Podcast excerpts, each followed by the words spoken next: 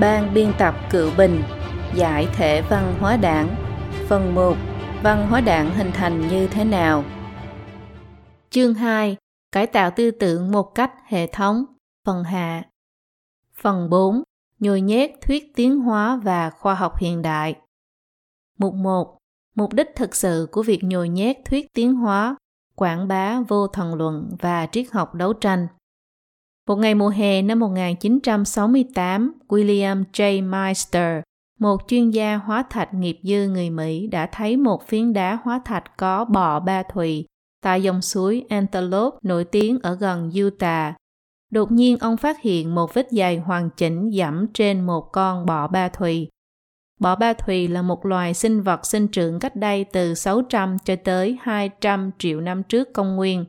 Nói một cách khác, liệu có phải trước thời kỳ lịch sử lâu dài này cũng có tồn tại văn minh nhân loại giống với con người chúng ta? Năm 1844, nhà khoa học Brewster nổi tiếng nhờ phát hiện ra phương pháp phân cực phản xạ. Phương pháp Brewster đã trình bày một báo cáo trong Hiệp hội Phát triển Khoa học nước Anh và gây chấn động rất lớn. Trong bài báo cáo có nhắc tới việc tại bãi đá Kai Goody thuộc phía bắc nước Anh gần Ingera, người ta đã đào được một viên đá cát, lại có một cái giống cái đinh chôn ở phía trong. Cái đinh này đã bị hen rỉ, nhưng vẫn có thể phân biệt ra được là cái đinh. Năm 1985, sau khi đưa hoàng đá cát này đi kiểm nghiệm, đã phát hiện nó có ít nhất là 40 triệu năm lịch sử. Vậy ai là người đã lưu lại cái đinh trong tấm đá cổ xưa này? Năm 2001, trong một cuộc điều tra dân Ý tại Gallup, về nguồn gốc và sự phát triển của nhân loại, một ngàn người Mỹ đã được yêu cầu chọn quan điểm gần với cách nhìn của mình nhất. Điều tra cho thấy 45% số người trong đó đã chọn Thượng Đế đã sáng tạo ra nhân loại ngày nay từ một vạn năm trước. 37% người chọn con người từ hình thái khá nguyên thủy, trải qua hàng trăm triệu năm diễn hóa mà thành, còn Thượng Đế đã làm chủ quá trình này. 12% người chọn con người từ hình thái khá nguyên thủy, trải qua hàng trăm triệu năm diễn hóa mà thành và không liên quan gì tới Thượng Đế. 6% người biểu thị không có quan điểm gì hoặc không có bất kỳ khuynh hướng nào. Một cuộc điều tra khác được Trung tâm Nghiên cứu Pew của nước Mỹ tiến hành vào tháng 7 năm 2005 biểu thị rõ rằng 63% người Mỹ mặc dù đồng ý tiếp nhận thuyết tiến hóa đang được dạy trong trường nhưng đồng thời cũng tiếp nhận thuyết sáng thế trong tôn giáo. 38% người dứt khoát chủ trương trường học chỉ dạy thuyết sáng thế không dạy thuyết tiến hóa. Rất nhiều độc giả đến từ Trung Quốc đại lục đã vô cùng kinh ngạc trước kết quả cuộc điều tra này. Kỳ thực ở những nước phương Tây tự do tín ngưỡng, có rất nhiều người không những không tiếp nhận thuyết tiến hóa mà còn tương phản với định hướng tư duy của văn hóa đảng những điều này không hề khiến những quốc gia đó trở nên lạc hậu ngu dốt. Kỳ thực, sự phát triển văn minh của những quốc gia này lại vừa hay có quan hệ mật thiết với tư tưởng tự do, mở cửa, khoan dung. Thuyết tiến hóa đến từ phương Tây, nhưng trong những người tin tưởng thuyết tiến hóa thì tỷ lệ lớn nhất là Trung Quốc, Liên Xô cũ và những quốc gia cộng sản cũ của Đông Âu. Đặc điểm chung của những nước này là quyền lực quốc gia bị dùng để ngăn cấm tín ngưỡng vào thần, và nhồi nhét thuyết vô thần. Từ năm 1949, Trung Cộng vẫn liên tục đàn áp và bức hại các tôn giáo tín ngưỡng, đồng thời nhồi nhét một cách cưỡng chế thuyết tiến hóa, khiến cho rất nhiều người Trung Quốc không chỉ tự mình coi thuyết vô thần là khuôn vàng thước ngọc, mà còn đương nhiên cho rằng mọi người ai cũng vậy. Việc Trung Cộng tiến hành nhồi nhét thuyết tiến hóa vào dân chúng có hai mục đích. Một mặt là nhằm duy hộ quyền thống trị chuyên chế của mình, bởi vì như vậy có thể trải bằng con đường để nhồi nhét cưỡng chế thuyết vô thần, để tiện cho việc tô vẽ cho mình thành giáo chủ nhân gian trí cao vô thượng. Mặt khác là vì thuyết tiến hóa có thể cung cấp ủng hộ cho lý luận đấu tranh giai cấp. Marx và Engel từng nói rõ mối quan hệ giữa thuyết tiến hóa và tín ngưỡng rằng hiện nay chúng ta dùng khái niệm tiến hóa để nhìn nhận vũ trụ thì sẽ không còn bất kỳ không gian nào để dung nạp nổi một đấng sáng thế hay người thống trị nào nữa, Mark và Engel luận bàn về tôn giáo. Mark còn nói, trước tác của Darwin vô cùng quan trọng, nó ủng hộ sự đấu tranh giai cấp trong lịch sử nhân loại từ góc độ khoa học tự nhiên hoàn toàn phù hợp với quan điểm của ta. Engel cũng nói thuyết tiến hóa là một trong ba phát hiện khoa học lớn của thế kỷ 19. Giai cấp vô sản ưu việt sẽ chiến thắng trong cuộc đấu tranh sinh tồn này. Sau khi nhân loại biết suy nghĩ một cách lý trí, thì vẫn luôn tìm kiếm một vấn đề cơ bản vĩnh hằng. Tôi là ai? Tôi từ đâu đến? Sau khi tiêu diệt các tín ngưỡng tôn giáo, thuyết tiến hóa đã trở thành học thuyết duy nhất mà Trung Cộng có thể dùng để giải thích cội nguồn của sinh mệnh. Theo cuộc thăm dò trên mạng, thường thấy những bài phân tích của rất nhiều thầy cô giáo trung học về chương khởi nguồn của sinh mệnh và sự tiến hóa của sinh vật trong giáo trình sinh vật như sau.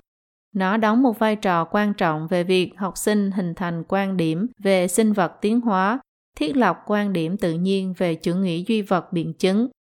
Do vậy, song song với việc nhổ tận gốc văn hóa truyền thống kính sợ thiên mệnh của Trung Quốc, Trung Cộng còn coi thuyết tiến hóa là chân lý duy nhất giải thích về khởi nguồn của sinh mệnh và nhồi nhét một cách cưỡng chế tại Trung Quốc dưới danh nghĩa khoa học. Ngày nay, đối với rất nhiều người Trung Quốc, khi nói tới tín ngưỡng đều không hề suy nghĩ mà nói rằng tôi tín ngưỡng vào thuyết vô thần, tôi tin vào thuyết tiến hóa, dẹp bỏ sự tranh chấp giữa đúng sai của bản thân thuyết vô thần và thuyết tiến hóa sang một bên. Trên thực tế, với tuyệt đại đa số người Trung Quốc, tín ngưỡng vào thuyết vô thần hoàn toàn không phải là tín ngưỡng mang ý nghĩa chân chính. Tín ngưỡng là sự lựa chọn tự do của tâm hồn, là nói về sự đối lập với không tín ngưỡng.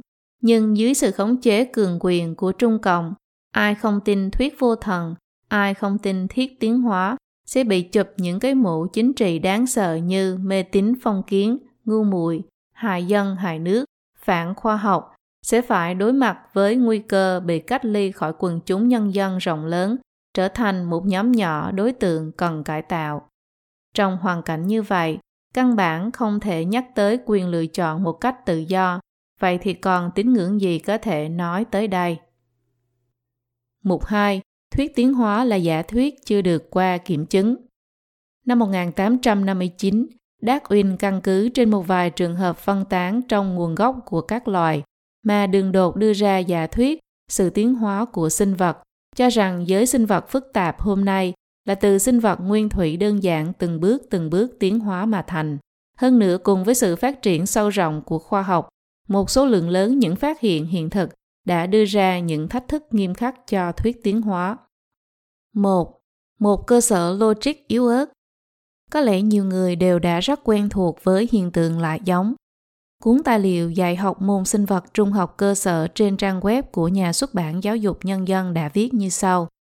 Trong nhân loại thỉnh thoảng sẽ nhìn thấy có đứa trẻ đuôi ngắn, có người lông dài, cô gái có nhiều đầu vú, vân vân. Những hiện tượng này biểu thị rõ ràng tổ tiên của nhân loại có thể là động vật có đuôi, lông dài, nhiều đầu vú. Cho nên hiện tượng lại giống cũng là một chứng cứ cho sự tiến hóa của sinh vật. Nếu theo logic này, thì những hài nhi dị hình không có não còn nhiều hơn. Vậy thì tổ tiên của con người không có não hay sao? Những người tứ chi tàn phế khiếm khuyết bẩm sinh, mọc thêm nhiều ngón tay, ngón chân cũng thường gặp. Vậy thì tứ chi của con người là từ các loại dị hình dị dạng tiến hóa thành hay sao? Chỉ cần nhảy ra khỏi cái khung tư tưởng của thiết tiến hóa sẽ phát hiện ra cái gọi là hiện tượng lại giống, chỉ là sự dị dạng và khiếm khuyết mà thôi, là phản ứng của bệnh lý đột biến gen. Nếu liên hệ với tổ tiên của nhân loại thì không hề hợp lý. Về mặt khoa học, nếu việc chứng minh của một lý luận đi ngược lại với logic thì lý luận này không thể được thành lập. Nhưng logic sai lầm của con người với thuyết tiến hóa lại không được đào sâu nghiên cứu, cũng là bởi vì nếu đào sâu nghiên cứu thì cũng chẳng có chứng cứ mà nói. Rất nhiều người khi nghe thấy những lời này thì vô cùng kinh ngạc. Kỳ thực vạch rõ vấn đề sẽ càng khiến con người ta kinh ngạc hơn.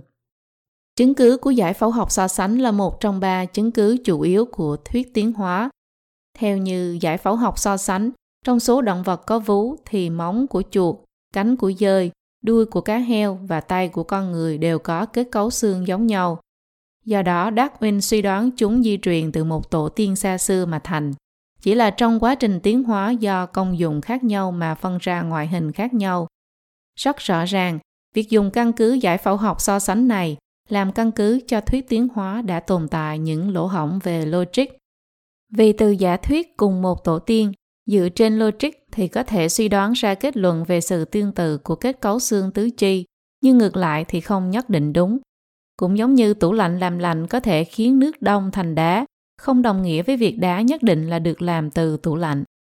Hóa thạch của sinh vật cổ cũng là một trong ba chứng cứ quan trọng của thuyết tiến hóa. Tuy vậy, người ủng hộ thuyết tiến hóa khi muốn dùng hóa thạch của sinh vật cổ để làm chứng cứ lý luận cho quá trình tiến hóa thì lại cần phải dựa vào mô thức tiến hóa. Ví dụ như việc xác định người nguyên mưu, người vượn nổi tiếng của Trung Quốc là được suy đoán từ việc người vượn này có ba cái răng của loài người. Sự xác nhận của người vượn Lam Điền chỉ dựa vào một cái xương hàm dưới về người thôn đinh thì dựa vào ba cái răng một mảng xương hộp sọ. Người mã bá dựa vào một mảng xương hộp sọ không hoàn chỉnh. Muốn xác nhận chúng thành cái gì thì phải hoàn toàn dùng mô thức tiến hóa đã có sẵn. Ở đây lộ rõ một vấn đề về logic. Những thứ từ thuyết tiến hóa lại dùng để chứng minh thuyết tiến hóa hiển nhiên là sự tuần hoàn của chứng cứ. Sự phát hiện ra cái gọi là vườn cổ phương Tây, người Nebraska đã bộc lộ một cách đầy đủ sự khiếm khuyết của loại logic biện luận này. Năm 1922, nhà sinh vật học Osborne tuyên bố đã phát hiện ra một cái răng. Cái răng này đồng thời mang đặc trưng của tinh tinh, người vượng và vượng người. Ông đã đặt cho chủ nhân của chiếc răng một cái tên là người Nebraska. Tiếp đó, những nhân sĩ tin vào thuyết tiến hóa đã vẽ ra bức tranh tưởng tượng về người vượng này mà chỉ dựa vào một cái răng. Nhưng năm 1927, sau khi nghiên cứu kỹ lưỡng hơn, người ta đã phát hiện chủ nhân của chiếc răng này là một con lợn hoang châu Mỹ đã tuyệt chủng. Vậy thì, phải chăng thiết tiến hóa là phép quy nạp? Không phải quá nhiều sự thật không thể quy nạp vào trong đó được. Có người từng nói, thiết tiến hóa là phép quy nạp. Tư duy logic này hơi khó một chút, kỳ thực cũng dễ hiểu. Phép quy nạp chính là đưa ra một mệnh đề. Nếu có thể quy nạp được tất cả những vấn đề mà nó bao hàm, nói cách khác tất cả các chứng cứ trên thực tế đều thống nhất với mệnh đề đó, mà không có bất kể chứng cứ nào bác bỏ mệnh đề ấy, thì mệnh đề đó là chân lý. Nhưng với thuyết tiến hóa có quá nhiều sự thật không thể quy nạp được, nghĩa là có quá nhiều chứng cứ đi ngược lại với thuyết tiến hóa. Từ những căn cứ hiện nay về văn minh tiền sử, từ tốc độ tiến hóa, phương thức sản sinh theo kiểu bùng phát của các loài, xác suất tiến hóa vân vân. Rất nhiều sự việc không những không thể quy nạp được, hơn nữa đều đang phủ định thuyết tiến hóa. Có thể thấy việc tìm chứng cứ để chứng minh cho thuyết tiến hóa là phép quy nạp là không thể thực hiện được, kỳ thực vẫn là biện luận tuần hoàn. Phép biện luận tuần hoàn tưởng như đúng mà lại là sai ấy, đã quán xuyến toàn bộ thiết tiến hóa này. Người ta dường như đều đã vì nghe nói nhiều mà quen với điều này. Tuy nhiên khi chúng tôi phân tích một cách nghiêm túc chặt chẽ thì họ đều vô cùng kinh ngạc. Trong giáo trình sinh vật của học sinh trung học còn có một bức vẽ về sự phát triển của một phôi, là mặt cắt thể hiện những giai đoạn khác nhau của quá trình phát triển phôi thai của những động vật như cá, thằn lằn, rùa, gà, lợn, trâu, thỏ, người. Bản gốc của nó được lưu giữ tại Thư viện Bodleian, trường đại học London. Tác giả của nó là hackle một giáo sư sinh vật học tại trường đại học China của Đức vào thế kỷ 19.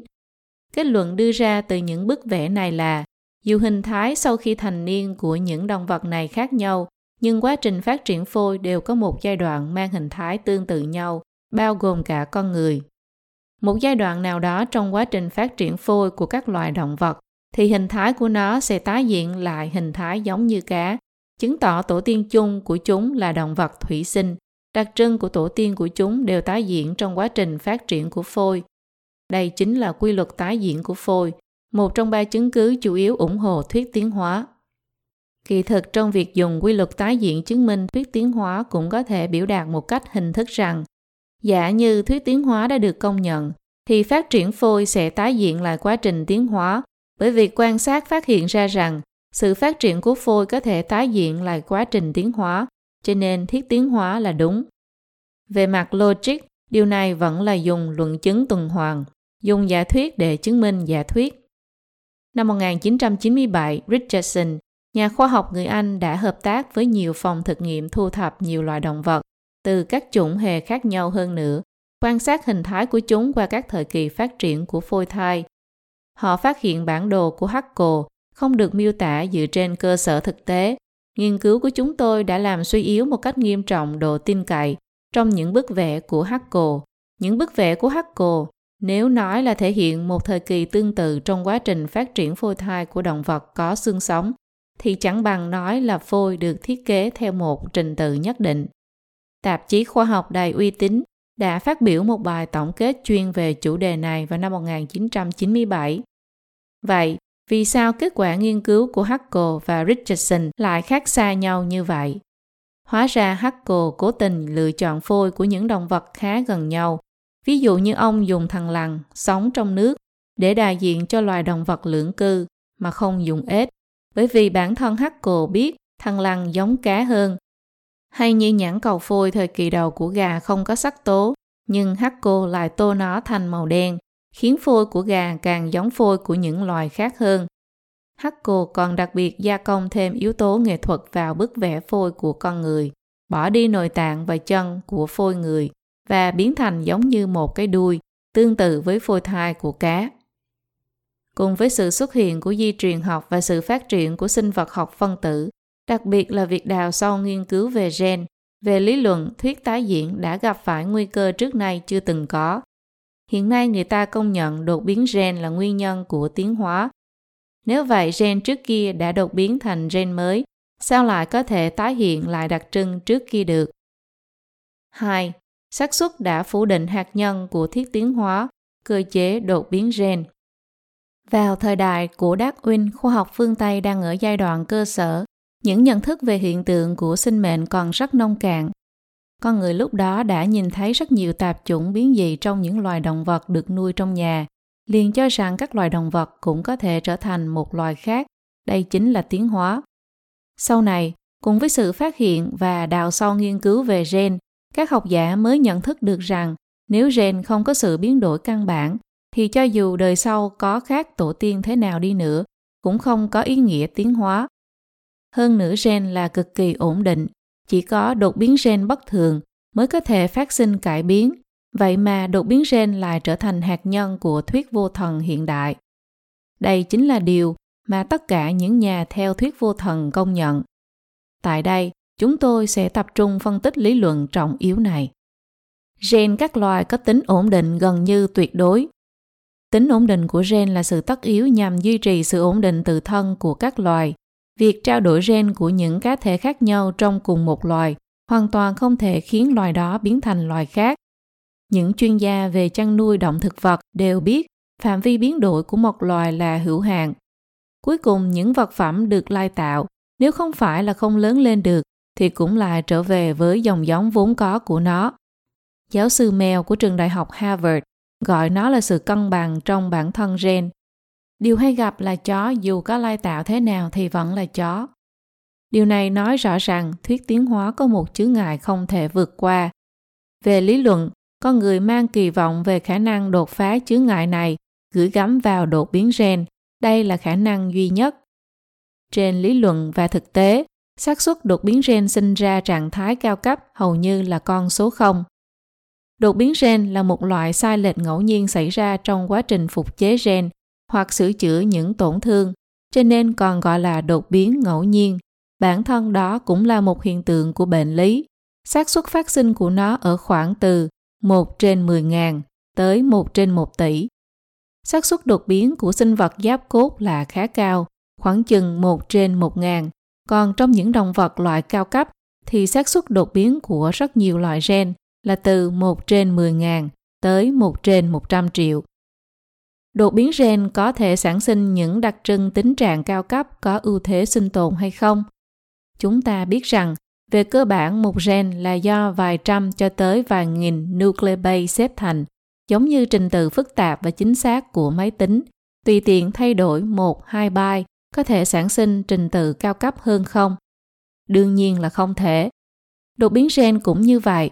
Kết quả thay đổi của nucleobase thường là những loại khiếm khuyết dị dạng dẫn tới tử vong. Có ưu thế sinh tồn trong điều kiện tự nhiên thì không phát hiện được một trường hợp nào xác suất tính toán chỉ rõ khả năng tiến hóa của động vật nhỏ tới mức tuyệt đối không thể.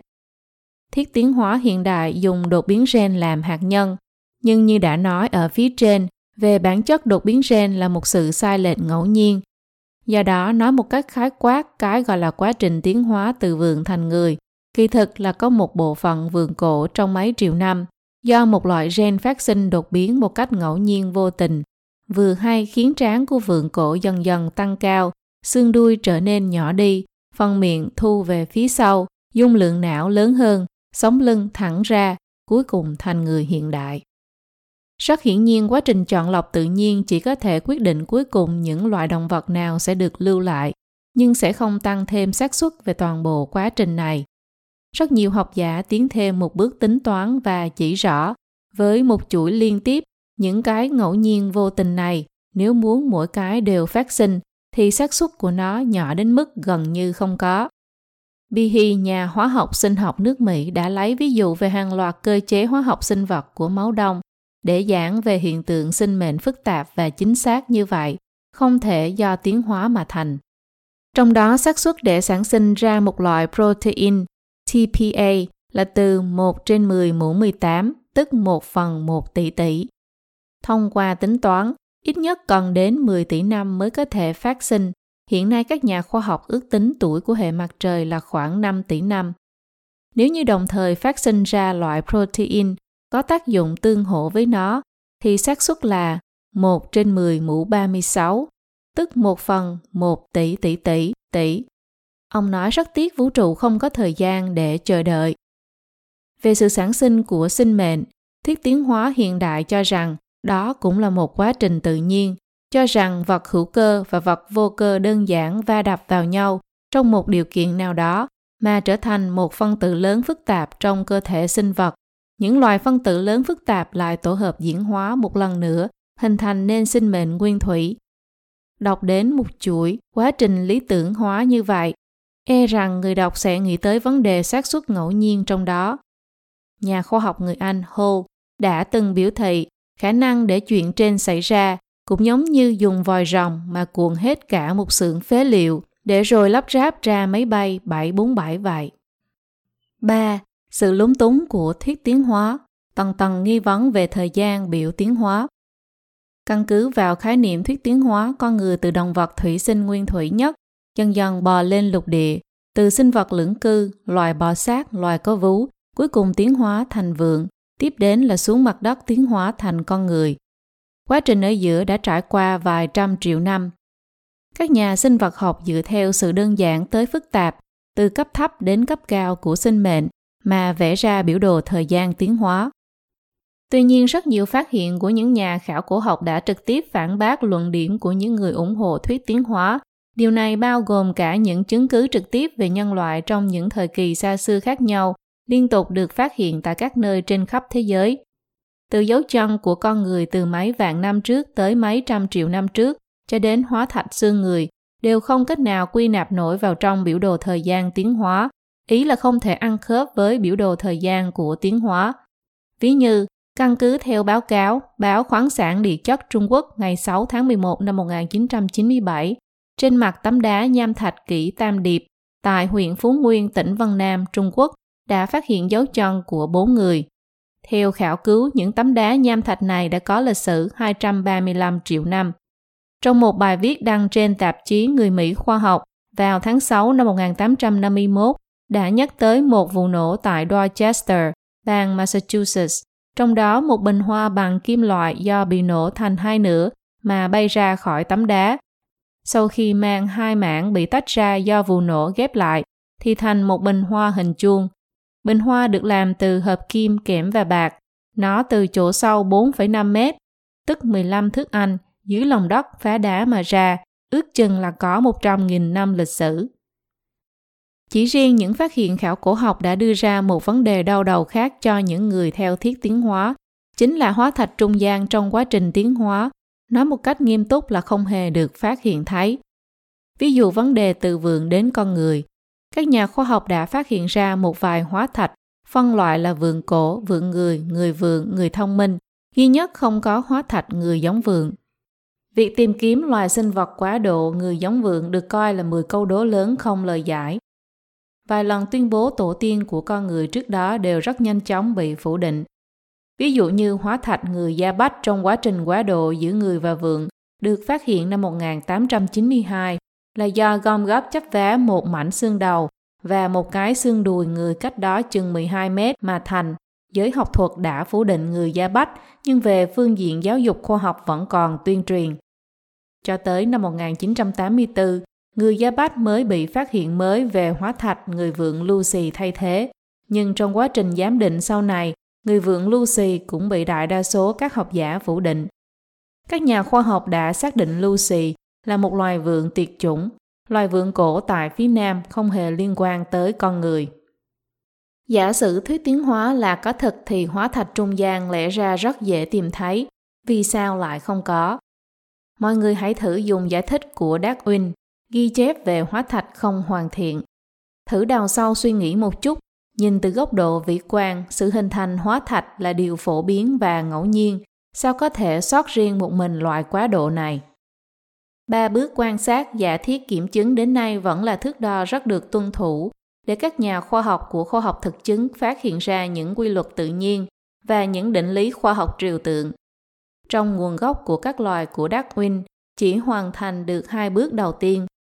Hơn nữa trải qua sự nỗ lực mấy đời người kéo dài hơn một thế kỷ, bước cuối cùng quan trọng nhất là kiểm chứng. Đến nay vẫn chưa có được kết quả khiến con người tin phục. Hơn nữa cùng với xu thế phát triển của các lĩnh vực khoa học hiện nay và sự giới hạn tự thân của thuyết tiến hóa, thì bước cuối cùng để thuyết tiến hóa có thể đi hết ba bước này đã trở nên ngày càng mờ mịt. Mục 3. Hậu quả của việc nhồi nhét thuyết tiến hóa Mục tiêu của việc Trung Cộng nhồi nhét thuyết tiến hóa và quảng bá thuyết vô thần của nó là đồng nhất. Theo quan điểm của thuyết tiến hóa, con người sinh ra từ sự ngẫu nhiên của giới tự nhiên. Con người sinh ra không có mục đích, tồn tại cũng không có mục đích. Mọi tín ngưỡng vào thần đã trở thành hư vô mờ mịt. Hơn nữa, con người chẳng qua chỉ là vườn tiến hóa, mà bản chất hoàn toàn không có gì khác với những loài động vật khác. Động vật và thực vật, sinh vật và vi sinh vật cũng không có giới hạn không thể vượt qua, cho nên theo cách nhìn của Angen, Sinh mệnh chẳng qua chỉ là một hình thức tồn tại của protein mà thôi. Theo quan điểm này, sự tôn trọng đối với sinh mệnh trong văn hóa truyền thống Trung Quốc đã trở thành mê tín không cần thiết. Quả thực từ quan điểm của thiết tiến hóa thì chặt một cái cây và đánh chết một con chó, giết một con khỉ và giết chết một con người chỉ khác nhau về mức độ, hoàn toàn không hề khác nhau về bản chất, chẳng qua đều chỉ là thay đổi hình thức tồn tại của protein mà thôi. Tháng 3 năm 2003, dịch SARS lan tới Hồng Kông. Các hãng truyền thông của Hồng Kông liên tục báo cáo về tình hình dịch bệnh. Ông Long Vĩnh Đồ, Tổng thư ký của diễn đàn Bao, cựu phó Bộ trưởng Bộ Thương mại của Trung Cộng đã khiển trách nói Giới báo chí tại Hồng Kông liên tục báo cáo về sự kiện bệnh viêm phổi trên các đầu báo trong suốt 10 ngày, 20 ngày, 30 ngày như vậy. Còn ai dám tới đó nữa? Nếu trong 6 triệu người có 50.000 người mắc bệnh này thì tôi cho rằng là đáng sợ. Nhưng hiện giờ mới chỉ có hơn 300 người mà đã làm như vậy rồi, tôi nghĩ là có vấn đề. Thái độ thờ ơ vô cùng xem nhẹ sinh mệnh này không chỉ tồn tại một cách phổ biến trong những quan chức cấp cao Trung Cộng, mà ngay cả người dân cũng thường bị nó hại rất nặng nề mà không hề hay biết. Từ khi Trung Cộng xây dựng chính quyền tới nay, đã gây ra cái chết của hơn 80 triệu người. Hơn nữa nhiều người Trung Quốc dù đã minh bạch sự thật lịch sử này, nhưng vẫn cảm thấy từng sinh mệnh qua đời ấy chẳng qua chỉ là một con số mà thôi. Thái độ coi nhẹ sinh mệnh này ắt là có quan hệ với thuyết tiến hóa mà Trung Cộng đã nhồi nhét. Một hậu quả khác của việc Trung Cộng không ngừng nhồi nhét thuyết tiến hóa là khiến con người cảm thấy khôn sống móng chết, kẻ yếu làm mồi cho kẻ mạnh, là nguyên tắc đương nhiên. Như vậy dưới khẩu hiệu dân tộc quốc gia mỹ lệ đó, sự cướp bóc đối với những người yếu thế lại càng có lý do một cách đường đường chính chính như vì cái gọi là phát triển vì cái gọi là ổn định thì sẽ không thể tránh khỏi hy sinh. Do đó mới có những lời tuyên bố như của viện sĩ hà ai bảo anh bất hạnh sinh ra tại trung quốc, mới có những lời lẽ hùng hồn như đằng tiểu bình vào ngày 4 tháng 6 giết 200.000 người, giữ gìn ổn định cho 20 năm. Khi quy tắc này được xã hội tiếp nhận một cách phổ biến, thì lòng người trong xã hội đã mất đi hy vọng đối với công bằng chính nghĩa. Thuận theo đó là hệ thống tiêu chuẩn đạo đức trượt dốc. Mục 4. Mục đích chân thực của việc nhồi nhét khoa học hiện đại, đàn áp tín ngưỡng. Ngay khi mới bắt đầu xây dựng chính quyền, Trung Cộng đã không ngừng triển khai cái gọi là cuộc vận động đánh đổ mê tín phong kiến trên phạm vi cả nước. Mấy năm nay lại thêm vào khẩu hiệu sùng bái khoa học. Mười mấy năm qua, tài liệu giảng dạy tại các trường học đều phải biên tập theo đại cương dạy học mà Trung Cộng đặt ra, nhằm đảm bảo rằng tri thức trong sách chỉ có thể trở thành bằng chứng ủng hộ cho lịch sử phát triển xã hội và chủ nghĩa duy vật biện chứng của Trung Cộng mà không xảy ra xung đột. Trung Cộng còn thiết lập phương pháp phổ cập khoa học kỹ thuật chuyên biệt. Hầu như tại tất cả các thành phố đều thiết lập viện khoa học, trạm phổ cập khoa học do chính phủ cấp vốn. Một trong những nhiệm vụ quan trọng của nó là phối hợp với Trung ương, tiến hành hoạt động phổ cập khoa học với quy mô lớn ở tầng cơ sở, tiến hành triển lãm phá bỏ mê tín, phản đối tà giáo. Mấy chục năm bị nhồi nhét đã khiến đại đa số đầu óc con người không chỉ thiết lập một cách kiên cố quan niệm khoa học là tối cao, mà còn đưa nó lên cao tới mức độ chính trị. Cho nên phản khoa học là mê tín phong kiến không chỉ là vấn đề lựa chọn tín ngưỡng cá nhân, mà là tội ác hại dân hại nước, thậm chí nên phải bị toàn dân cùng tru diệt. Trên thực tế, tại những quốc gia phương Tây nơi mà khoa học hiện đại còn phát triển hơn, chính phủ không hề dùng cái gậy khoa học để phê phán bất kỳ tín ngưỡng nào. Trong các trường đại học, học sinh có đầy đủ sự tự do để tổ chức những đoàn thể tín ngưỡng. Chính phủ và nhà trường không những không can thiệp, ngược lại còn khích lệ sự phồn thịnh đa văn hóa. Những nước phương Tây mặc dù cũng có hoạt động phổ cập khoa học được chính phủ hỗ trợ, nhưng không hề liên can tới việc quét sạch mê tín phản đối ngụy khoa học. Những hoạt động này thông thường chỉ là phổ cập thường thức về việc thoát thân khi gặp nạn. Ngay từ lớp mầm non cho tới tiểu học đều có những buổi học dạy về việc thoát thân khi gặp nạn, thường diễn tập, luyện tập những kỹ năng phản ứng khi bản thân gặp phải tai nạn như hỏa hoạn, dông bão, động đất, sóng thần. Nhưng trong nội dung đại cương dạy học của Trung Cộng, không có những nội dung này, thậm chí tại những khu vực thường xuyên xảy ra thiên tai họa nạn, thì những nội dung này cũng không phải là trọng điểm của Viện Khoa học Kỹ thuật trạm phổ biến khoa học. Sở dĩ như vậy là do mục đích mà Trung Cộng nhồi nhét khoa học hiện đại hoàn toàn không phải vì dân giàu nước mạnh, mà là vì áp chế tín ngưỡng. Tín ngưỡng của một người vốn là hành vi cá nhân, ngay cả trong hiến pháp mà Trung Cộng đưa ra cũng không thể không thừa nhận tự do tín ngưỡng của công dân. Nhưng Trung Cộng dương cao lá cờ lớn khoa học là vì có thể danh chính ngôn thuận chụp những cái mũ chính trị như mê tín phản khoa học chụp những cái mũ như khiến nhân dân ngu muội lạc hậu. Như vậy, việc nhổ tận gốc tín ngưỡng đã được khoác lên chiếc áo choàng vệ sĩ khoa học, thậm chí còn có thể liên hệ với chủ nghĩa yêu nước, bởi vì mê tín sẽ khiến đất nước lạc hậu. Ngay những ngày đầu xây dựng chính quyền năm 1950, Trung Cộng đã bắt đầu giải tán những tổ chức mê tín với quy mô lớn trên cả nước như tổ chức cơ đốc giáo, thiên chúa giáo, đạo giáo, Phật giáo, Trung Cộng yêu cầu thành viên của những giáo hội, giáo đường, bang phái tới đăng ký với chính phủ và sửa chữa hối cải. Nếu không đăng ký đúng hạn, một khi bị tra rõ sẽ phạt rất nghiêm. Năm 1951, chính phủ ban hành công văn rõ ràng tuyên bố những người tiếp tục những hoạt động hội môn đạo môn sẽ bị xử tử hình hoặc bắt đi tù. Theo thống kê không hoàn chỉnh, đã có không dưới 3 triệu giáo đồ, thành viên nhóm hội bị bắt, bị giết. Năm 1999, Trung Cộng bắt đầu đàn áp việc nhân dân tín ngưỡng vào Pháp Luân Công, cũng dùng khẩu hiệu tôn sùng khoa học phá bỏ mê tín, lấy danh nghĩa phản tà giáo để tiến hành đàn áp Pháp Luân Công. Sau đó lại tiến hành trấn áp một bước nữa những môn phái khí công khác và những giáo hội ngầm. Cảnh sát bắt giữ tín đồ giáo hội ngầm của cơ đốc giáo thường trực tiếp lấy lý do là tinh thần chính là phản đảng Tra đến nguyên nhân căn bản thì là chính quyền độc tài Trung Cộng với cơ sở là thuyết vô thần, quả thực không chịu được việc nhân dân tín ngưỡng vào thần, không thể cho phép phía trên Trung ương đảng còn có thần chí cao vô thượng. Cho dù Trung Cộng thông qua việc nhồi nhét thuyết tiến hóa và khoa học hiện đại để xác lập lý luận căn bản của nó, thuyết vô thần, nó thậm chí còn tạo ra một cụm từ để lừa gạt con người, gọi là thuyết vô thần khoa học. Tuy nhiên, nếu chỉ nói về bản thân sự phát triển khoa học, nó hoàn toàn không chứng minh thuyết vô thần.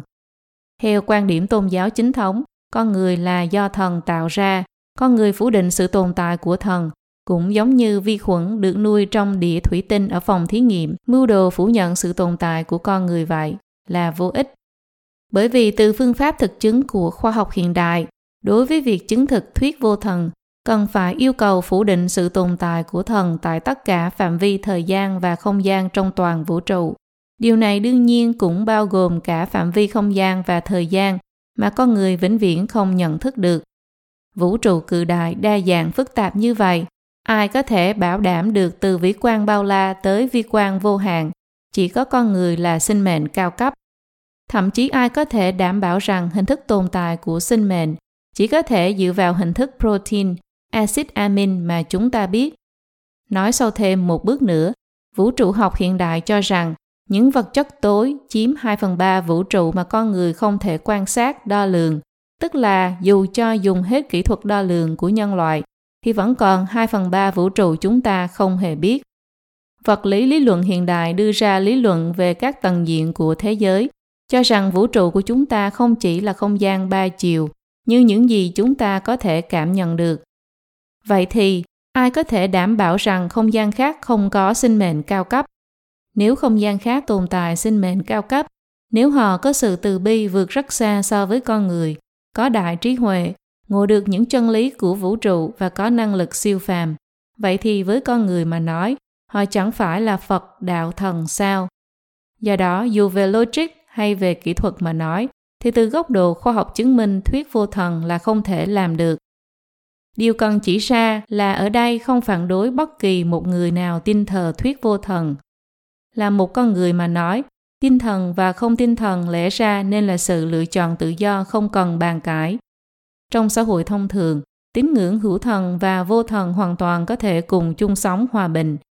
Nhưng khi chính phủ dùng thủ đoạn cưỡng chế nhồi nhét vô thần luận trong toàn xã hội, đàn áp tín ngưỡng vào thần, khiến mất đi tín ngưỡng của cả một xã hội, tất nhiên sẽ khiến thể hệ giá trị xã hội truyền thống vốn có mất đi chỗ dựa. Từ đó dẫn tới toàn xã hội trượt xuống vũng bùn của chủ nghĩa vật chất, chủ nghĩa túng dục. Mục 5. Trung Cộng không coi trọng khoa học, chủ nghĩa mát phản tự nhiên. Dù Trung Cộng tô trác cho mình thành vệ sĩ bảo vệ khoa học, còn đặc biệt mua chuộc một lô những chuyên gia phản ngụy khoa học, các cuộc phản đối mê tín, phản đối ngụy khoa học do chính phủ cấp vốn cực lực tuyên truyền, giọng điệu của nó còn cao hơn bất kỳ một quốc gia phương Tây có khoa học phát triển nào, nhưng cũng không thể che đậy được bản chất phản quy luật tự nhiên của Trung Cộng về cả lý luận và thực tiễn. Năm 2006 tròn 30 năm đồng đất tại Đường Sơn, một bản báo cáo dài có tên Đường Sơn Cảnh Thế Lục, ghi chép về cảnh báo tại Đường Sơn, mới được công bố vào tháng 1 đầu năm đã bị Bộ Tuyên truyền của Trung Cộng ngấm ngầm hạ lệnh tiêu hủy.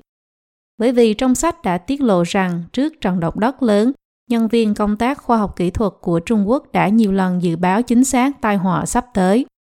Nhưng lúc đó chính quyền Trung Cộng đang hỗn loạn, sự ổn định chính trị cao hơn tất cả, không ai dám báo lên hoặc công bố dự báo về trận động đất. Chỉ có một ngoại lệ duy nhất là có một người thuộc ban khoa học huyện Thanh Long, tỉnh Hà Bắc trong một trường hợp không chính thức đã nhận được báo cáo về dự báo về vụ động đất của một nhân viên kỹ thuật Cục Dự báo Động đất Quốc gia. Anh ta đã thông báo vụ động đất này cho từng người trong huyện. Do đó, huyện Thanh Long, tỉnh Hà Bắc cách Đường Sơn chỉ 115 km, nhưng trong trận động đất lớn vào năm 1976 không hề có một ai bị thiệt mạng. Kỳ tích này được coi là trường hợp được Ban Quản lý Công chúng Liên Hợp Quốc và Ban Kế hoạch Tổng hợp Toàn cầu về khoa học thiên tai ghi chép lại. Cho dù đã tới ngày nay dưới sự thống trị của chính trị Trung Cộng, những việc vi phạm quy luật tự nhiên, phạm tội gây nguy hại cho tính mệnh, tài sản của nhân dân vẫn tiếp diễn không ngừng. Năm 2003, dịch SARS hoàn hành toàn cầu, lần đầu tiên là vào tháng 11 năm 2002, bùng phát tại tỉnh Quảng Đông, Trung Quốc nhưng lúc đó nội bộ Trung Cộng đang phải đối mặt với tranh chấp khi gặp vấn đề lãnh đạo đảng Giang Trạch Dân thoái vị ở Đại hội Đảng Cộng sản Trung Quốc lần thứ 16. Vì ổn định chính quyền mà che giấu dịch bệnh, cuối cùng thì tuột mất cơ hội khống chế dịch bệnh phát tán trước dịp Tết khi mà lưu lượng phương tiện di chuyển đông đúc khiến dịch SARS bùng phát trên toàn cầu. Ở đây đâu có chút hình bóng nào của thái độ khoa học. Trong vòng mấy chục năm Trung Cộng đều chạy theo thành tích, Vì mục tiêu chính trị điên cuồng mà làm ra vô số chuyện xuẩn ngốc phản lại quy luật tự nhiên, cuối cùng người gặp tai ương lại là người dân Trung Quốc. Ví như việc triển khai công trình Tam Hiệp chính là buổi biểu diễn quyết sách khoa học thể hiện chính trị cao hơn tất cả do Trung Cộng đạo diễn. Năm 1986, Trung Cộng quyết định tiến hành biện luận về công trình Tam Hiệp và hy vọng thông qua công trình vĩ đại xuyên thế kỷ này thể hiện một cách toàn diện thành tựu của cuộc cải cách mở cửa, triển hiện năng lực điều khiển tự nhiên của Trung Cộng nhằm giải thích cho tính hợp pháp cầm quyền của mình. Cho nên giáo sư Hoàng Vạn Lý, chuyên gia thủy lợi nổi tiếng, người phản đối triển khai công trình, đã bị người ta cố tình không mời tham gia buổi biện luận cho công trình. Hoàng Vạn Lý đã vài lần viết thư cho lãnh đạo, thống thiết nói rằng công trình Tam Hiệp sẽ vô cùng nguy hại. Ông còn chỉ ra, báo cáo biện luận được công bố có vô vàng lỗ hỏng, nên kịp thời dừng cương trước vực thẩm, mà thẩm tra lại từ đầu. Trung Cộng không hề có bất kỳ hồi đáp gì. Khi việc biện luận cho tính khả thi của công trình Tam Hiệp sắp kết thúc, vừa hay đụng phải sự kiện ngày 4 tháng 6 năm 1989, có những nhân sĩ phản đối công trình Tam Hiệp đã bị bắt vào tù. Những phê phái phản đối khác cũng vì thế mà bị đàn áp. Kết luận của báo cáo Tổ biện luận môi trường sinh thái lúc đó là ảnh hưởng của công trình Tam Hiệp tới môi trường sinh thái là hại nhiều hơn lợi. Ngoài ra, Ủy ban Khoa học Môi trường Viện Khoa học Trung Quốc, văn phòng nhóm lãnh đạo Tam Hiệp thuộc Viện Khoa học cũng có một nhóm chuyên gia phản đối triển khai công trình Tam Hiệp. Điều này đương nhiên không phải là chuyện khiến Trung Cộng vui mừng, cho nên vào ngày 6 tháng 7 năm 1990, trong cuộc họp báo cáo luận chứng về công trình Tam Hiệp do chính phủ triệu tập, Phan Gia Tranh, người phụ trách kỹ thuật nhóm lãnh đạo luận chứng về tính khả thi của công trình, thay đổi kết luận hại nhiều hơn lời của nhóm môi trường sinh thái biện luận về công trình Tam Hiệp, trở nên lập lờ nước đôi như sau. Ảnh hưởng tới môi trường sinh thái của công trình Tam Hiệp sâu rộng và lâu dài. Sau đó, Ủy ban Thủy lợi Trường Giang đã viện cớ về thiếu sót trong trình tự thủ tục, cụ thể là đại cương báo cáo của nhóm biện luận môi trường nguyên sinh thái chưa báo cáo lại cho Cục Bảo vệ Môi trường Quốc gia phê chuẩn mà phủ định báo cáo này. Chỉ một thời gian ngắn ngủi, 6 tháng sau, trong báo cáo viết lại, kết luận lại thành lợi nhiều hơn hại. Tháng 3 năm 1991, lãnh đạo Trung Cộng là Giang Trạch Dân ban hành chỉ thị. Xem ra tuyên truyền về Tam Hiệp có thể dùng cách mưa dầm thấm lâu, tiến hành chút tuyên truyền chính diện rồi, cũng nên bắt đầu chuẩn bị một chút. Cuối năm 1991 và đầu năm 1992, truyền thông Trung Quốc ồ ạt báo cáo một cách tích cực về công trình Tam Hiệp, còn những lời phản đối lại hoàn toàn bị trấn áp. Ngày 17 tháng 5 năm 2000, giáo sư Trương Quang Đấu, người hết sức ủng hộ chủ trương triển khai công trình, sau khi phát hiện ra sai sót rằng hồ chống lũ của công trình Tam Hiệp trên thực tế không thể đạt được tiêu chuẩn thiết kế, đã dặn đi dặn lại chủ nhiệm văn phòng ban xây dựng công trình Tam Hiệp. Chuyện này nhất quyết không thể công khai ra ngoài xã hội trong cuốn tạp chí thăm dò về Tam Hiệp kỳ thứ 27. Ngoài ra, các chuyên gia trong nước và hải ngoại đã chỉ ra mức độ phá hoại môi trường sinh thái công trình Tam Hiệp vượt quá xa so với lợi ích kinh tế của nó. Chỉ riêng tổn thất tạo thành do nước trong hồ nước Tam Hiệp khiến cho dòng nước chậm lại, khả năng tự làm sạch của nước yếu đi, chất lượng nước kém đi, vượt quá so với thu nhập kinh tế mang lại từ phát điện của công trình Tam Hiệp. Trương Quang Đấu, chủ nhân, người phê duyệt chính về môi trường trong công trình Tam Hiệp, sau khi triển khai công trình vào năm 2000, lại phát hiện khu hồ Tam Hiệp bị ô nhiễm gây ra vấn đề rất nghiêm trọng. Ông đã từng kiến nghị bên trên cấp tiền để xử lý vấn đề trên. Ông ước tính phải cần tới 300 tỷ nhân dân tệ trong tạp chí thăm dò về Tam Hiệp kỳ thứ 27. Điều cần chú ý là tổng đầu tư của công trình Tam Hiệp là 180 tỷ nhân dân tệ. Do công trình nảy sinh quá nhiều vấn đề, dẫn tới sau này Trung Cộng không còn ai muốn gánh trách nhiệm này. Tháng 5 năm 2006, công trình xuyên thế kỷ này hoàn công, nhưng không một vị lãnh đạo nào của Trung Cộng tham dự buổi lễ. Với Trung Cộng, khoa học và nhà khoa học đều chỉ là nô tài phải nghe theo yêu cầu của chính trị. Khi không cần đến thì có thể đánh ngã ngay trên mặt đất, tùy ý chà đạp, đến khi cần đến lại trở thành cây gậy để tấn công những ý kiến bất đồng. Một mặt, những nhà khoa học dám nói lời thật, có nhân cách độc lập như Hoàng Vạn Lý, dưới sự thống trị của Trung Cộng thì chỉ có thể ôm hận suốt đời. Mặt khác lại có một nhóm nhà khoa học giỏi thích ứng với khẩu vị của Trung Cộng như Phan Gia Tranh, Trương Quang Đấu đã nhắc ở phía trên đều vì biết nghe lời mà được trọng dụng. Khi Trung Cộng cần giới khoa học ủng hộ nhằm trấn áp các tín ngưỡng dân gian như Pháp Luân Công, hai người đó lại lắc mình biến thành cái gọi là người khởi phát của Hiệp hội Phản Tà giáo Trung Quốc. Bộ tuyên truyền có phòng khoa học quản những vấn đề hình thái ý thức trong lĩnh vực khoa học. Hiện nay Hà Tự Hưu, kẻ tiên phong trong phản ngụy khoa học của Trung Cộng, trong những năm 50 của thế kỷ trước đã từng là đại tướng của phòng đó. Thế kỷ trước, phòng khoa học thuộc Bộ Tuyên truyền đã dấy lên cái gọi là phê phán ngụy khoa học, làm ra hết cuộc vận động này đến cuộc vận động khác, hầu như lan tới tất cả mọi môn học về khoa học tự nhiên. Ví dụ như phê phán học thuyết gen của Morgan, phê phán di truyền học của Mendel, phê phán kiến trúc học của Lương Tư Thành, phê phán nhân khẩu học của Mã Dần Sơ, phê phán một vài lý luận của cơ học lượng tử, phê phán thuyết tương đối, phê phán thuyết khống chế. Điển hình như thuyết khống chế bị phê phán thành mưu đồ dùng quan điểm thuần kỹ thuật để giải thích hiện tượng xã hội, từ đó mà che đậy đi nguyên nhân căn bản của sự hữu bại và sự suy tàn của xã hội giai cấp tư sản. Einstein bị nói thành kẻ phản động lớn nhất trong giới học thuật của giai cấp tư sản trong giới khoa học tự nhiên. Còn thuyết tương đối thì bị nói thành từ đầu chí cuối đều là siêu hình học chủ nghĩa duy tâm. Thuyết Big Bang vụ nổ lớn trong vũ trụ và vũ trụ học hiện đại là điển hình của chủ nghĩa duy tâm trong lĩnh vực học thuật, là cung cấp luận chứng mới cho tôn giáo và khoa học, vân vân. Mấy chục năm nay Trung Cộng giết người làm ra các cuộc vận động đều có lý do đường hoàng, chính là vì xây dựng cái gọi là thiên đường nhân gian của chủ nghĩa cộng sản. Nhưng lý luận chủ nghĩa cộng sản, kinh điển khoa học mà Trung Cộng tung hô, trên thực tế lại đúng là thứ tà thuyết méo mó đi ngược lại với quy luật tự nhiên. Theo lý luận của chủ nghĩa cộng sản, cái gọi là chủ nghĩa cộng sản là hình thái cao nhất của xã hội nhân loại. Cơ sở lý luận của nó là thông qua sự phát triển cao độ của sức sản xuất, của cải vật chất cực kỳ phong phú, đạt tới mức thiên hạ đại đồng, phân phối theo nhu cầu.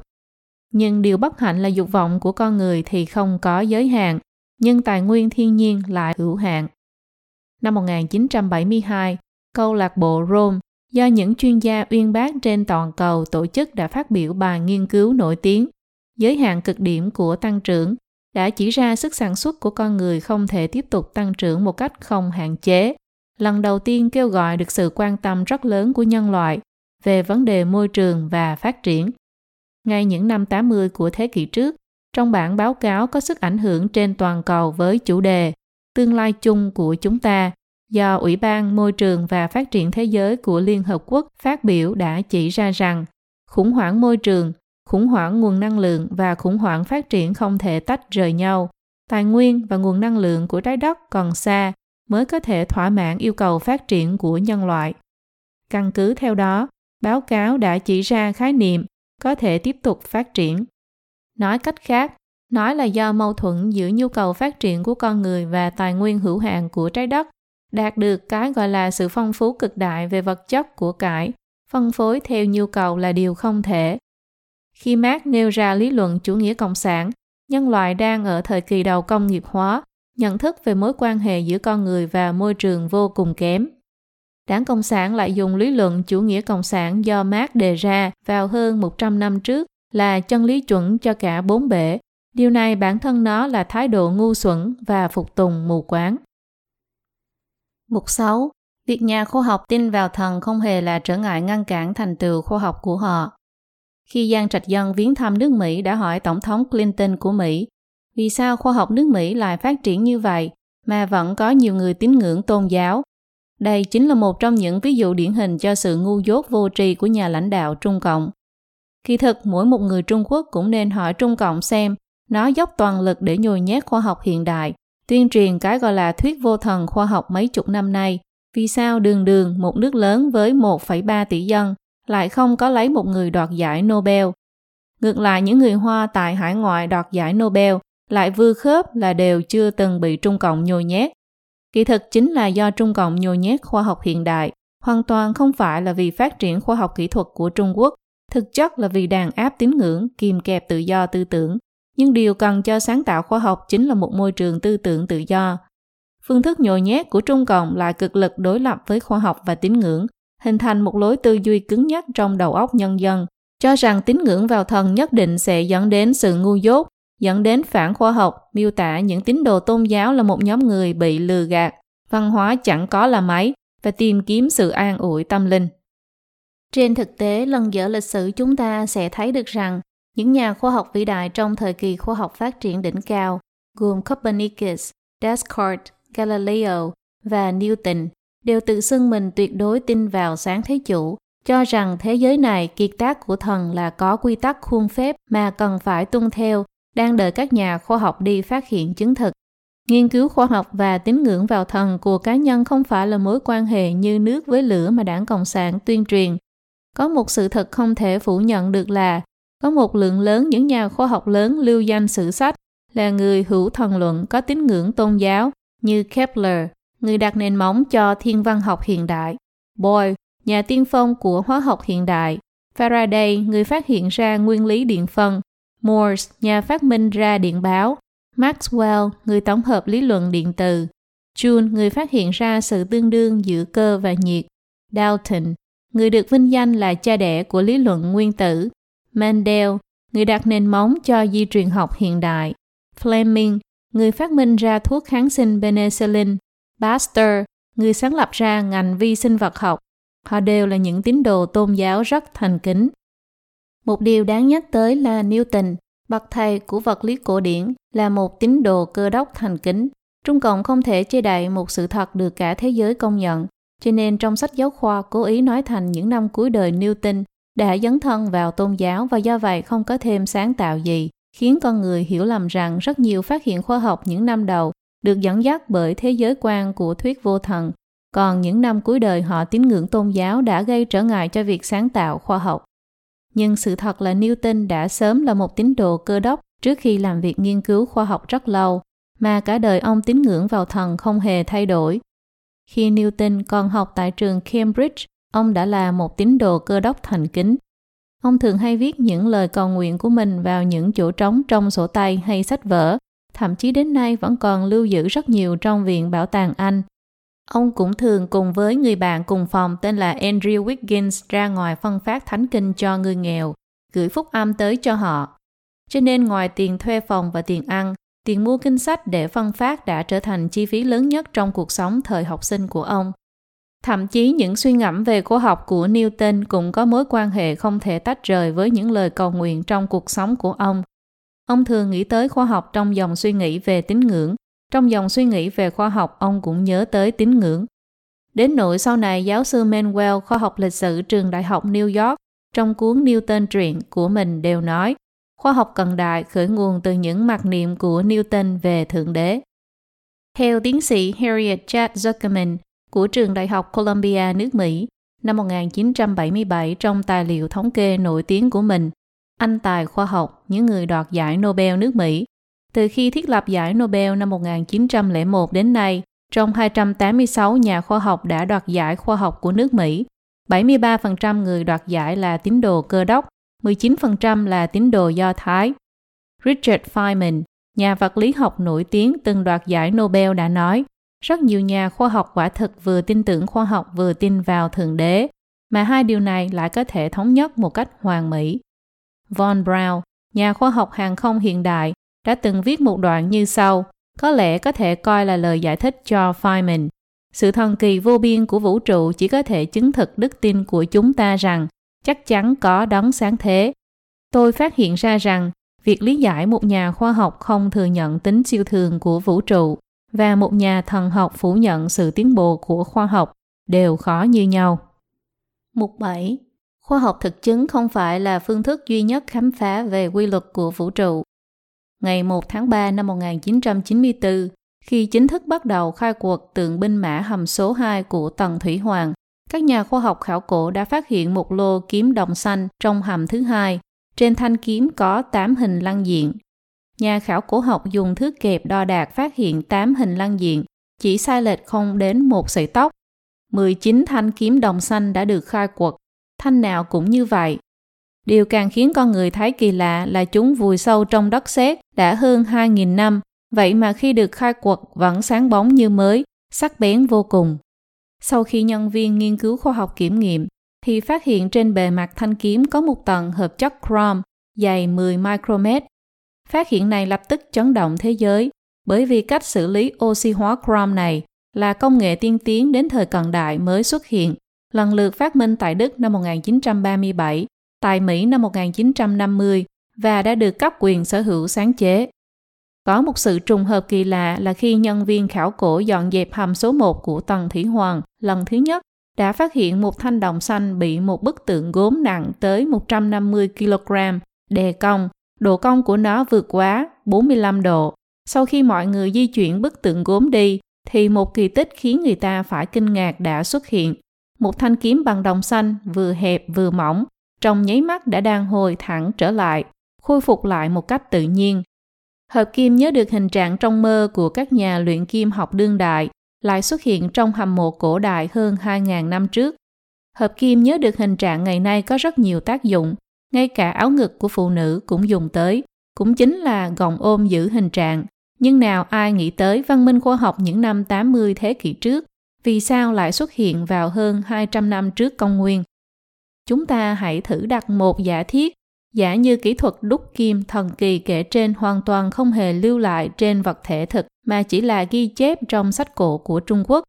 Hơn nữa trong khi nhân loại hiện đại chúng ta ở đầu thế kỷ trước cũng chưa phát minh ra kỹ thuật tương tự, thì lại phát hiện ra những ghi chép trong sách cổ này. Theo cái mà Trung Cộng gọi là quan điểm kế thừa một cách phê phán văn minh cổ đại Trung Quốc rằng kỹ thuật mà ngay cả người hiện đại cũng không thể thực hiện được lại xuất hiện trong sách cổ thì đó nhất định là mê tín hoặc tưởng tượng nghệ thuật. Đồng thời những kẻ tay sai phản ngụy khoa học, chống giả cũng nhất định sẽ trích dẫn căn cứ, luận chứng cho lời lẽ dối trá của nó. Trên thực tế, đây chính là do Trung Cộng nhồi nhét khoa học hiện đại một thời gian dài, khiến cho mọi người có biểu hiện tư duy cứng nhắc sùng bái khoa học hiện đại thực chứng là chân lý duy nhất. Những người chịu ảnh hưởng của tư tưởng này sẽ nhất loạt bài xích những lĩnh vực khoa học chưa được khám phá, những hiện tượng không thể giải thích được, thậm chí còn chụp lên cái mũ ngụy khoa học và mê tín. Khoa học kỹ thuật của Đại Trung Quốc hoàn toàn không đi theo con đường khoa học thực chứng của phương Tây, nhưng có thể căn cứ vào đó mà coi đó là hoang đường. Từ trong giả thuyết nêu trên, chúng ta không khó nghĩ được rằng trong di sản văn hóa tổ tiên Hoa Hạ mấy nghìn năm lưu lại biết bao nhiêu bao nhiêu những cái gọi là mê tín ấy, nhất định cũng có những tinh túy văn minh cổ đại mà khoa học hiện đại không thể nhận thức được. Trung y cổ đại đã phát hiện ra kinh lạc, phát minh ra chăm cứu. Ngày nay khoa học hiện đại đã áp dụng các phương pháp như đo lường điện trở da, để chứng thực sự tồn tại khách quan của kinh lạc và huyệt vị. Tác dụng của trung y cũng được Tổ chức Y tế Thế giới thừa nhận và đánh giá cao. Kinh mạch huyệt vị của cơ thể người thực tế là một đặc trưng của sinh mệnh, chỉ thể hiện trên thân người sống. Sự vận hành của kinh lạc cũng chịu ảnh hưởng của tinh thần con người, hơn nữa hầu như không có đặc trưng kết cấu giải phẫu. Theo con đường khoa học thực chứng, dùng phương pháp giải phẫu của Tây y là căn bản không thể nào phát hiện được Đặc biệt là người xưa còn dùng ngũ hành, sinh khắc trong thiên can địa chi, đã phát hiện ra quy luật huyệt vị đóng mở và năng lượng thay đổi theo thời gian, từ đó mà ứng dụng vào trị liệu lâm sàng và thu được hiệu quả trị liệu rõ rệt. Đây càng là điều mà Tây y lấy giải phẫu làm cơ sở khó có thể có hy vọng theo kịp. Thực tế của nhân Trung Quốc đã thông qua đã tọa tu luyện mà quan sát được sự vận hành của kinh mạch. Lý Thời Trân, Thời Minh trong kỳ kinh bác mạch khảo đã nói, nội cảnh toại đạo, duy phản quan, giả năng chiếu sát chi, tức đường ngầm nội cảnh duy chỉ có quan sát ngược lại mới có thể quan sát được nó. Khoa học của Đại Trung Quốc chú trọng thiên nhân hợp nhất, coi thân thể vật chất của con người, tinh thần của con người và toàn vũ trụ là một thể hữu cơ mà trực tiếp tiến hành nghiên cứu tổng thể.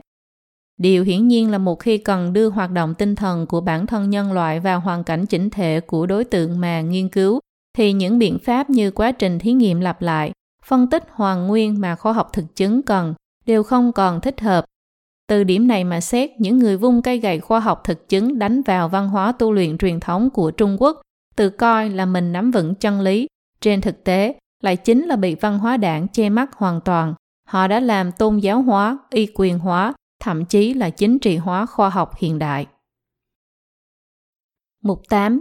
Tính hạn chế của khoa học thực chứng Do khoa học hiện đại đã thẩm thấu vào hầu như mọi lĩnh vực có liên quan tới cuộc sống của con người, điều này khiến Trung Cộng rất dễ dàng dùng phương thức tư duy cứng nhắc để nhồi nhét khoa học hiện đại, đến nỗi rất nhiều người đã coi khoa học hiện đại cũng giống như chân lý một cách không tự biết, còn không khoa học lại trở thành một danh từ đồng nghĩa với sai lầm.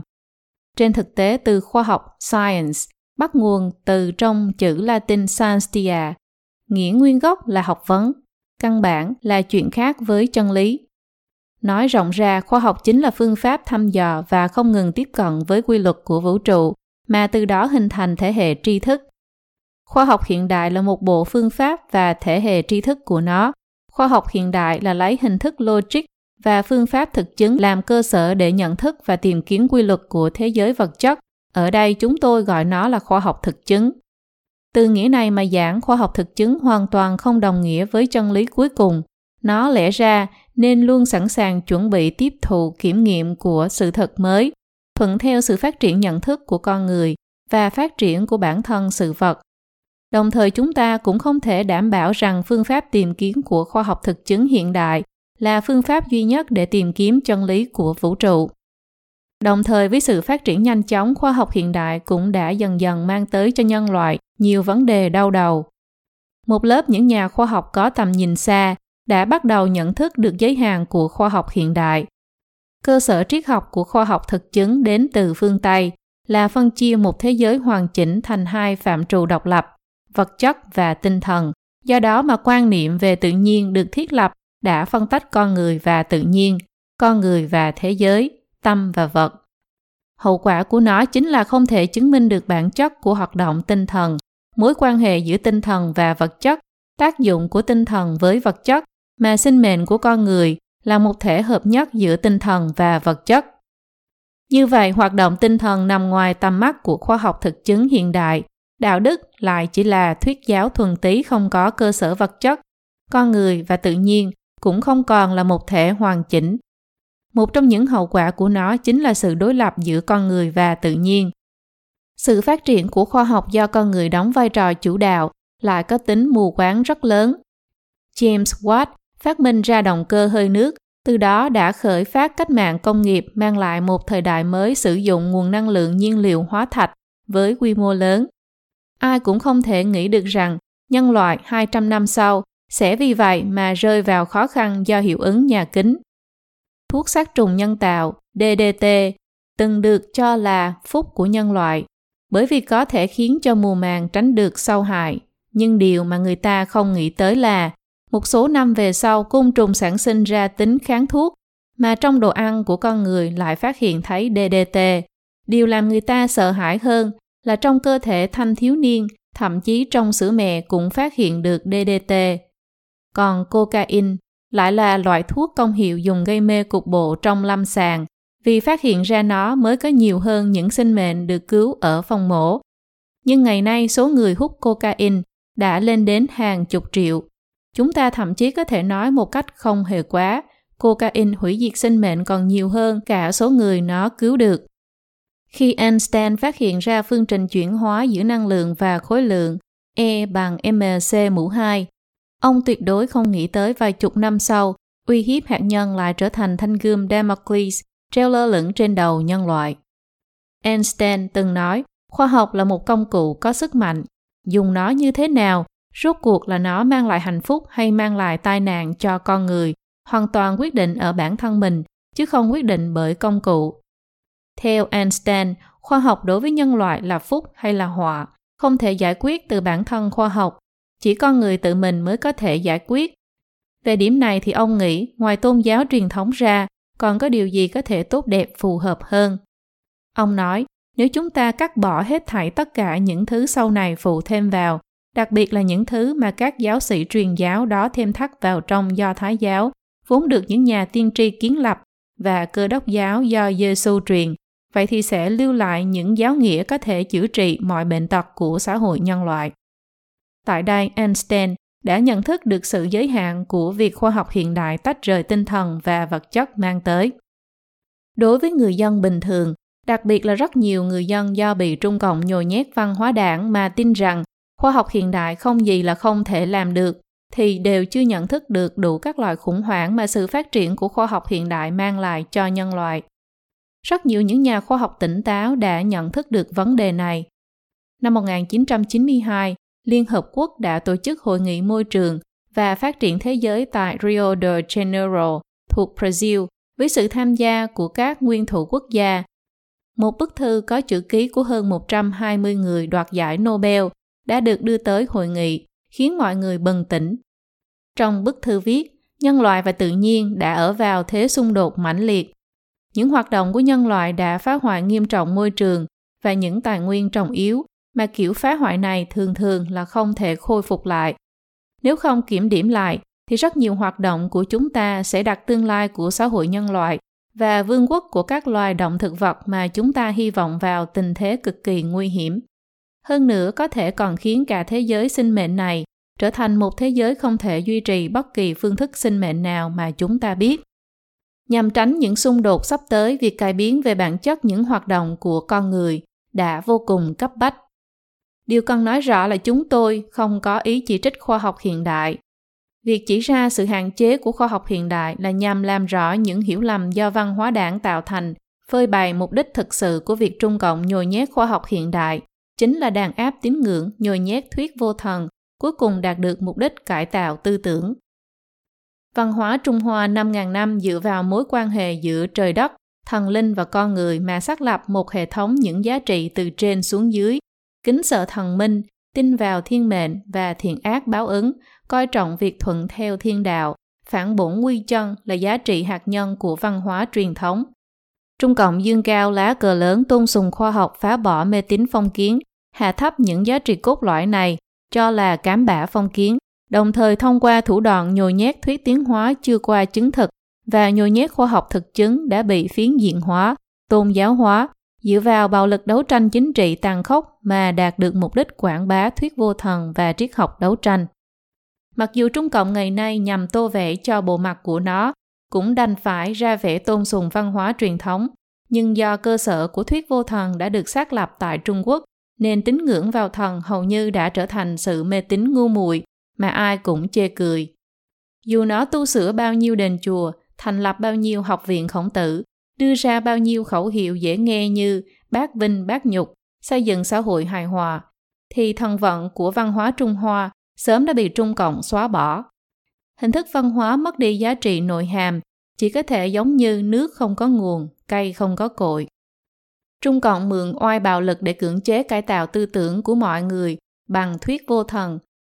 Văn hóa truyền thống kính thiên kính thần đạo Pháp tự nhiên hầu như đã bị Trung Cộng nhổ bật tận gốc Đến nỗi trật tự xã hội ngày nay cũng được duy trì chỉ nhờ vào chút quan niệm đạo đức truyền thống mà người già để lại.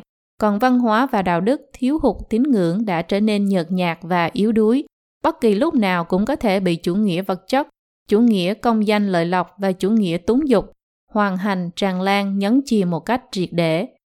Khi những giá trị đạo đức tốt đẹp của Hoa Hà bị rửa sạch bông, khi tín ngưỡng thiện ác hữu báo bị hạ thấp tới mức không đáng giá một xu, con người không còn tìm kiếm giá trị của sinh mệnh, cũng không cần theo đuổi sự hoàn thiện về nhân cách. Trong tâm người ta không còn một chút kiên dè, kiên kỵ gì, chỉ còn lại sự phóng túng, sống vì trước mắt, sự thỏa mãn của cảm quan và sự theo đuổi vô độ với dục vọng. Kết quả, việc cải tạo tư tưởng của Trung Cộng đã khiến tâm linh người Trung Quốc không còn trốn về, khiến dân tộc Trung Hoa mất đi cái gốc của sinh mệnh.